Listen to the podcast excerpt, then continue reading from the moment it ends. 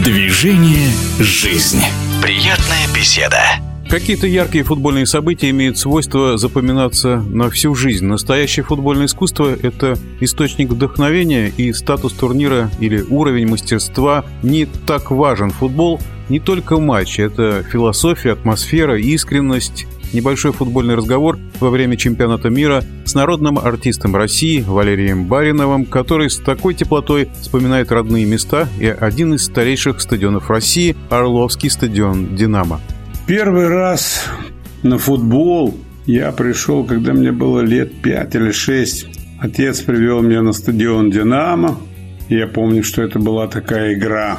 Играла Орловская «Динамо» и Курская.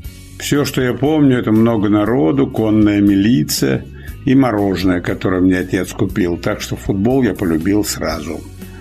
Вот. Одно из самых ярких впечатлений от чемпионатов, пожалуй, чемпионат в Англии, 66 год. Это был, по-моему, первый чемпионат, который показывали по телевидению.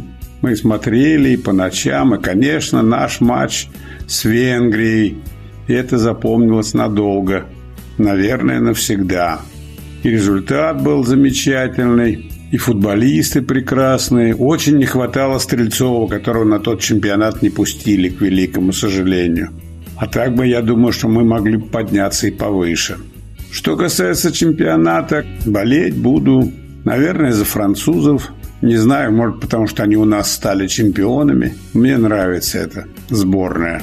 В нашем эфире был народный артист России Валерий Баринов. Что касается чемпионата мира 1966 года, то тогда сборная СССР добилась за всю свою историю лучшего результата, заняла четвертое место, обыграв венгров 2-1 в четвертьфинале и уступив с одинаковым счетом 1-2 в полуфинале немцам и в матче за третье место Португалии. Ну а финал нынешнего чемпионата мира Франция-Аргентина 18.00 по московскому времени в воскресенье.